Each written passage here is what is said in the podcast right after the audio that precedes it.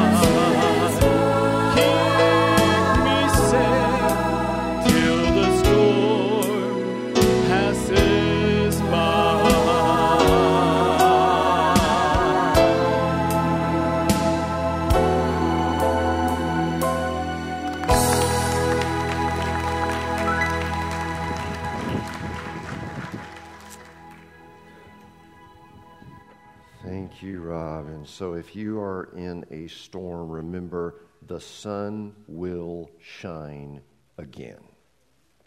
That's good stuff. You should have said amen there, but uh, that's all right. Well, I would encourage you to open your bulletin to where you can jot down a few notes as we um, begin our, our, our study of the Word.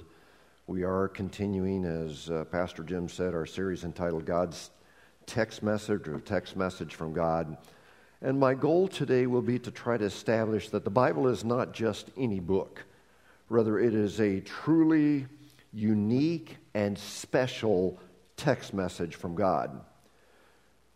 Now, to try to set up our lesson, there's a story that has floated around for years, and if you've attended church, you probably uh, have, have heard this story. But there once was a seminary student that was preparing for the ministry, and And this student really had a desire to live his life the right way. And so whatever he did throughout the day, he tried to make sure that it was backed up by a verse in the Bible, which really is a good thing. And, and probably most of us should be more concerned about that.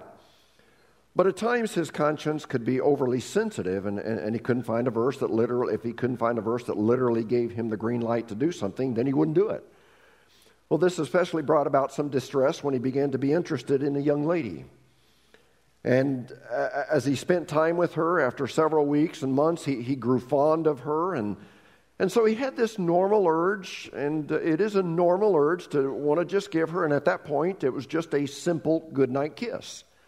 But as always, he wanted to make sure that he could find a Bible verse that would give him the green light for this goodnight kiss. And so he, he, he researched different verses, but to his dismay, he couldn't come up with a verse that in his mind gave him permission to kiss his girl goodnight. During that time, he stayed true to his conscience, which would, which was admirable. Every night he would walk her to her dorm room, look longingly into her eyes, and, and even sneak a glance at her lips, but he wouldn't allow himself the joy of a simple kiss because he couldn't come up with a Bible verse that would okay it, so he would put his head down and sadly walk away. This went on for quite some time, and And one day he was reading in the New Testament, and he came across that passage in Romans that says, "Greet one another with a holy kiss." And he got this big smile on his face, and he thought, "Yes, I finally have God's green light to kiss my girl." But wanting to make sure that he wasn't taking this verse out of context, he went to one of his professors and, and explained the situation, and he said, "Prof, what do you think? Have I finally found the missing verse that I've been searching for?" And this professor rained on his parade and said, "Well, son, I'm sorry, but the kiss that's being referred to here is not a romantic kiss. This is the kiss of a greeting in a church setting." And so that evening, the, the young man was devastated as he walked his girlfriend to her dorm. And but this time, as he looked her in the eyes and longingly looked at her lips, the girl grabbed him, pulled him toward her, and she planted a big fifteen-second kiss right on his lips. And at the end of the long kiss, the seminary student gasped for air, and he stammered, "Bible verse, Bible verse." And well, the girl grabbed him a second time, and just before kissing him again, she said, "Do unto others as you would have them do unto you."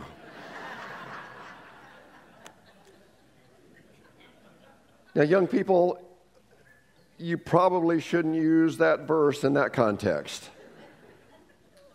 Uh, but re- regardless, the, the, the Bible is still a very remarkable book that gives us advice and counsel for so many areas of our life. And one thing that occurred to me this week, and I'm sure you thought of this many, many years ago, but the, the Bible, or, or, or what we're calling text message from God, it, it just occurred to me, in a sense, this is the breath of God. That occurred to me this week. I am holding in my hand the breath of God. Because Second Timothy chapter three, verse sixteen says, "All Scripture is God-breathed, and is useful for teaching, rebuking, correcting, and training in righteousness, so that the man of God may be thoroughly equipped for every good work." Furthermore, we read about the Bible in Hebrews chapter four, verse twelve, "For the word of God is living and active, sharper than any double-edged sword. It penetrates even to dividing soul and spirit, joints and marrow. It judges," listen, "it judges the thoughts and the attitudes of the heart." So you have a lot of books today. You've got church manuals that judge actions. But this judges thoughts and attitudes. And then Psalm nineteen even gives us more amazing insight into this remarkable book. It, it, verse seven says, "The law of the Lord is perfect, reviving the soul." So do you find yourself in need of revival? Do you ever come to the point to where you realize that maybe you're cold spiritually or lukewarm spiritually? Read this book. It revives the soul. It goes on and says, "The statutes of the Lord are trustworthy, making wise the simple." And, and that ministered to me this week, because there might be one or two of you that are kind of like me. We're, we're really just simple beings. But, but this book will take simpletons like me and maybe a couple of you, and it will make us wise. I thought there might be a couple of you that would say, amen. And it goes on and says, the precepts of the Lord are right, giving joy to the heart. So do you find yourself sad? Read this book. It gives you joy. And then it goes on and says that the, the commands of the Lord are radiant, giving light to the eyes. The, the fear of the Lord is pure, enduring forever. The ordinances of the Lord are sure and altogether righteous. And then listen to this. They're more precious than gold. In, in our class, life group on, on, on Wednesday nights, David Platt, our presenter, he was talking about, would you rather have... Uh, I don't know if it was one hundred thousand dollars or something like that, or the Word of God. And here it says, you know, this right here is more precious than gold, than much pure gold. They're sweeter than honey, than honey from the comb. By them is your servant warned. In keeping them there is great re- reward. Now, I will be the first to admit that I don't understand everything about the Bible. Very, very frequently, and maybe it because I'm one of those simpletons, but very frequently I read things that I can't wrap my mind around. But as Mark Twain has been quoted many times, and, and, and you've heard this, but he said most people are bothered by those passages of the Bible they don't understand, but the passages that bother me most are those I do understand. You know, all of us here today, we have enough of a mind to where we can understand enough of Scripture to make it to heaven, even if you don't understand parts of it. So, so don't worry so much about the difficult Scriptures. Yes, you need to study them, but you know, I was just thinking of some difficult Scriptures that kind of confused me. In Scripture, Jesus says, beware of dogs and the circumcision. That's kind of confusing there. And then there's a Scripture where Jesus got mad at the fig tree and cursed it. And don't worry about those scriptures so much. Don't worry about the scripture in Genesis where it says that the sons of God took the daughters of men for their wives. You know, study those scriptures, but worry more about scriptures that we understand, such as the wages of sin is death. Worry more about scriptures where it, it says, repent and be baptized. Worry about scriptures that say, follow Jesus. Now, this morning, I want to structure our thoughts around two words that will help us understand how incredibly unique the Bible is. Very simple, because I'm a simpleton. First of all, the Bible is reliable. Some people say that because of how ancient Scripture is, you really can't count on it being reliable, and they use an illustration like this. You know, whenever you... You gather in a circle and, and, and you play the game where somebody will whisper something to the next person. They keep whispering that along, and then it comes back to you. And many times as it circles back, it's far from the statement that you whispered in the first place. And so skeptics will, will say, if that could happen in a room, and in just a matter of a couple of minutes, think of all the errors that have, must have filled the Bible in the centuries since it was first written. But I want to take a few moments this morning and calm your fears and let you know that the Bible is totally reliable.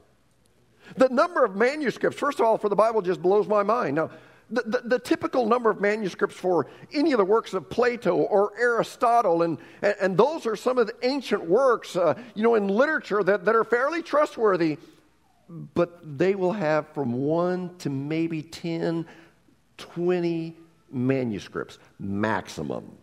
That's it.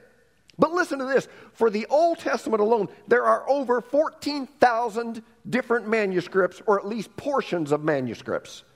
fourteen thousand. For the New Testament, there are over twenty-four thousand manuscripts, or reliable copies of those manuscripts. And when I say reliable copies, let me assure you that the process by which manuscripts were copied makes them reliable copies. Because of the great reverence the Jewish scribes held towards the Scriptures, they exercised extreme care in, in making new copies of the Hebrew Bible, or, or the manuscripts. And, and I could go into a lot more detail, but let me give you a short version of how meticulously the scribes were about making sure that nothing was changed as manuscripts were copied. First of all, synagogue scrolls had to be written on specially prepared skins of clean animals. Each skin had to contain a certain number of columns. Each column had to have between forty-eight and sixty lines and be thirty letters wide. And listen to this. The spacing between consonants, sections, and books was precise, measured by threads. The ink had to be black, prepared with a specific recipe. Back in those days, you just didn't go buy an ink pen. You had to make ink. Had to be by a special recipe. The transcriber could not write anything from memory. He had to wash his whole body before beginning the process of copying. He had to be in full Jewish dress. The scribe had to reverently wipe his pen each time he wrote the word God or Elohim. He had to wipe it down before he wrote it. And then he had to wash his entire body before writing God's covenant name of Yahweh. Every time he would go to write Yahweh, he would have to wash his entire body. But then something else they did to ensure accuracy is that they counted the verses, plus they counted the words. They also counted the letters of each book and calculated the middle word and the middle letter. And so when a scroll was complete, independent sources, and it had to be done within a thirty-day period, came in, they counted the number of words. They counted the syllables forward and backward from the middle of the book to make sure that the exact number had been preserved. So let's just say that a book had seven thousand words. Let's say that the middle word was God. Um, you know, of course, then uh, the middle letter would be O. So uh, the, the first checks and balances, of course, then they would they would uh, look for the, they would count it, make sure that there were seven thousand words. Then they would look for the middle word and see if that matched. And, and then if that matched, then they would look for the middle letter. And if it came up to be G instead of O, they would have to go back and find where the error was, even if it was just off one letter. Now, up to two mistakes could be corrected, um, not tolerated.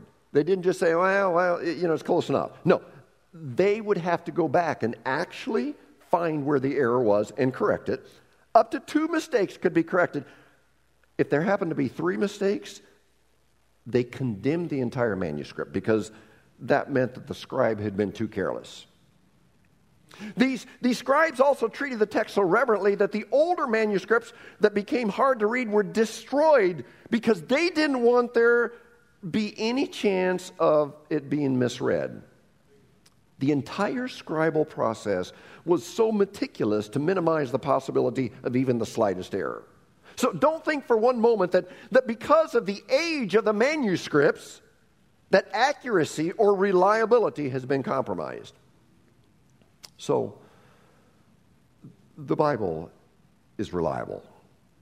But secondly, the Bible is remarkable. You know, the Old Testament contains forty-eight specific prophecies that were published at least five hundred years before Christ was born. Micah predicted that the Messiah would be born in Bethlehem, you know, five hundred years before. Isaiah chapter forty, verse three, predicted that he would be preceded by a messenger. Who was that? John the Baptist. Zechariah predicted he would ride triumphantly into Jerusalem on a colt. Psalm forty-one nine predicted he would be betrayed by a friend. Zechariah eleven two predicted he would be betrayed for thirty pieces of silver. Daniel predicted the Messiah would be killed after his entry. That was predicted one hundred seventy-three thousand eight hundred eighty-five days in advance. Psalm twenty-two predicted he'd be crucified six hundred years before they started executing people by crucifixion. How would they know? Execution by crucifixion hadn't even been invented yet. And it was prophesied six hundred years before that. Isaiah fifty-three twelve predicted that the Messiah would be crucified with thieves. forty-eight prophecies were all fulfilled in Jesus. Now, the mathematical odds for Jesus to fulfill seventeen, just seventeen of the forty-eight, and I don't understand this number, but is one chance in four hundred eighty-eight billion times One billion times one trillion. I don't even understand that. I can't wrap my brain around that because I'm a simpleton. But someone says that that means that if every chance were represented by a grain of sand, the sand would fill the entire galaxy, mark one grain of sand with red paint, and mix it with all of these billions and trillions of other grains. Now, if you were blindfolded and you would be put adrift in this galaxy of sand, the likelihood that you would pick the red grain on your first try is the mathematical probability of Jesus fulfilling just seventeen of the forty-eight specific prophecies. But there were forty-eight prophecies fulfilled by Jesus from the Old Testament. You know, the writing of the Bible is also remarkable in, in that it spans fifteen hundred years. There were forty different authors from every walk of life. Moses, in a sense, was a politician. Joshua was a soldier. Nehemiah was a cupbearer. Solomon was a king. Daniel was prime minister. Amos was a herdsman. Luke was a doctor. Paul was a rabbi. Peter was a fisherman. Moses wrote from a wilderness. Jeremiah wrote from a dungeon. Daniel wrote from a Babylonian hillside. Paul wrote from a prison cell. John wrote while banished to the Isle of Patmos. Joshua wrote during the rigors of military campaigns. David wrote during wartime. Solomon wrote in the midst of prosperity and peace. The Bible was written in sixteen different countries, in three different continents. It was written in three different languages, Hebrew, Aramaic, Greek. It covers uh, hundreds of controversial subjects, yet speaks with incredible unity. Every author, every author agreed that there's one hero, it's the Savior. There's one villain, it's Satan. There's one problem, it's sin. There's one purpose, salvation. You know, if you get two people together, you run the risk of major differences, especially when you talk about politics. That's why we don't do that here in church. But the Bible is full of politics, but there's no disunity. That's a miracle in itself. It's full of religious issues, and, and to think that forty different authors agreed, and I mean, today you can't get two theologians to agree on anything. They say, well, I think this, well, I think this, I think this, and much less forty theologians. I'm telling you, this collection of sixty-six books is a remarkable book. Let me give you a few history tidbits. I've given these before, but I still find them so inspirational to me. During the first three centuries of the Christian era, the Roman emperors sought to destroy God's word. One of them, named Diocletian, believed that he had succeeded. He had slain so many Christians and destroyed so many Bibles. He imagined he had made an end of the Scriptures. So elated was it. He, he at his at this achievement, he ordered a medal to be inscribed with the words, "The Christian religion is destroyed, and the worship of the gods, small g gods, is restored." Less than twenty-five years later, Constantine declared Christianity to be Christianity to be the official religion. Asked for some Bibles. In just a few hours, he had over fifty of them. I mean, one wonders what the emperor would think if he returned to this earth today and found out that October of last year, and it would be more today, a year later, but I just had the figures of last year, October, the Bible had been translated into the full Bible into six hundred eighty-three languages. The New Testament had been translated into one thousand five hundred thirty-four other languages. And there are Bible portions or stories that have been translated yet into eleven thirty-three other languages. So at least some portion of the Bible has been translated into three thousand three hundred fifty languages. Isn't that incredible? And last week, remember the Pigeon Bible that we read? And some of you, you've ordered the Pigeon Bible because that spoke to you. You're simple like I am. You can kind of understand that. In the early three hundreds, John Wycliffe translated the Bible into English, and everyone that possessed a copy of that Bible in English was burned to the stake. And as they were burned, they took the scriptures that they had based their life upon, and they burned them as well. Forty years later, they were still so upset with John Wycliffe that they dug into the ground, and they found his remains, and they took them to the river and threw them into the river. And they dedicated that ceremony to the fact that the Word of God would never again be brought up on earth, that it would be completely washed from the memory of man. In fifteen thirty-six, William Tyndale took the Word of God again and translated a New Testament. He was also burned to the stake. It's safe to say that there have literally been thousands upon thousands of people that have translated the word and, and printed the word and distributed the word. They died because they held this text message so close to themselves. They treasured it. Voltaire, the, the, the French infidel who died in seventeen seventy-eight, literally traveled the world speaking against the Word of God. And he made this prediction that one hundred years from his death, the Bible would no longer be on this earth. Well, Voltaire died. fifty years later, the Geneva Bible Society bought the home where Voltaire had lived and used the presses that Voltaire had used for his atheistic practices, and they have been producing the Bible ever since. You know, Thomas Paine came to America in seventeen seventy-four. He encouraged the colonists to fight for their independence. Though he claimed to believe in God, his book, The Age of Reason, was an attack upon the Bible and, and became known as the Atheist Bible. Paine once said after writing his book, five years from now, there will not be a Bible in America. I've gone through the Bible with an axe and have cut down all the trees. Ten years later, Paine was still alive, but people had already forgotten him. His last years were lived as an outcast, and he said, I would give worlds had I not written The Age of Reason.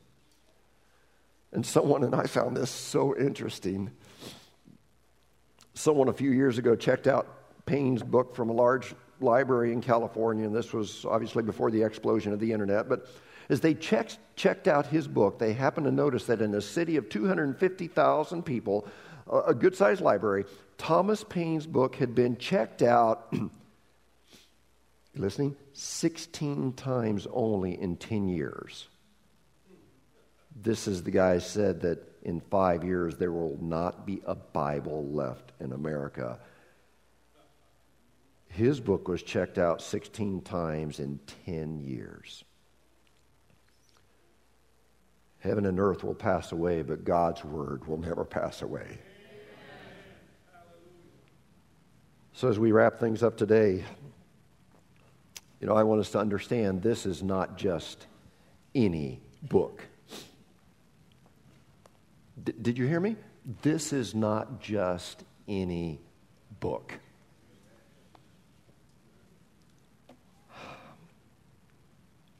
It's unlike any other book that has ever been written. It's more than just a beautiful composition of stories and poetry and history. It's the power of God into salvation. The Bible com- provides us with the content of our faith. The Bible provides us with conviction when we go astray from the faith.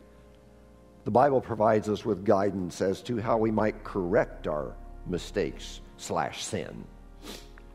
The Bible provides us with principles to apply to life so that we might develop Christ-like character. Alcoholics have been transformed by this book. Amen? Drug addicts have been miraculously converted as a result of this book.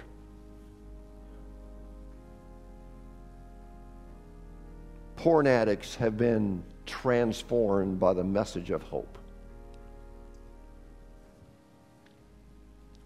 But then I have to say, Joe Trussell has also been transformed because of the words of Jesus. And in heaven there will be millions upon millions upon millions. If you think that your church is the only one, only true church that's going to heaven, man, we better just shrink heaven down really small.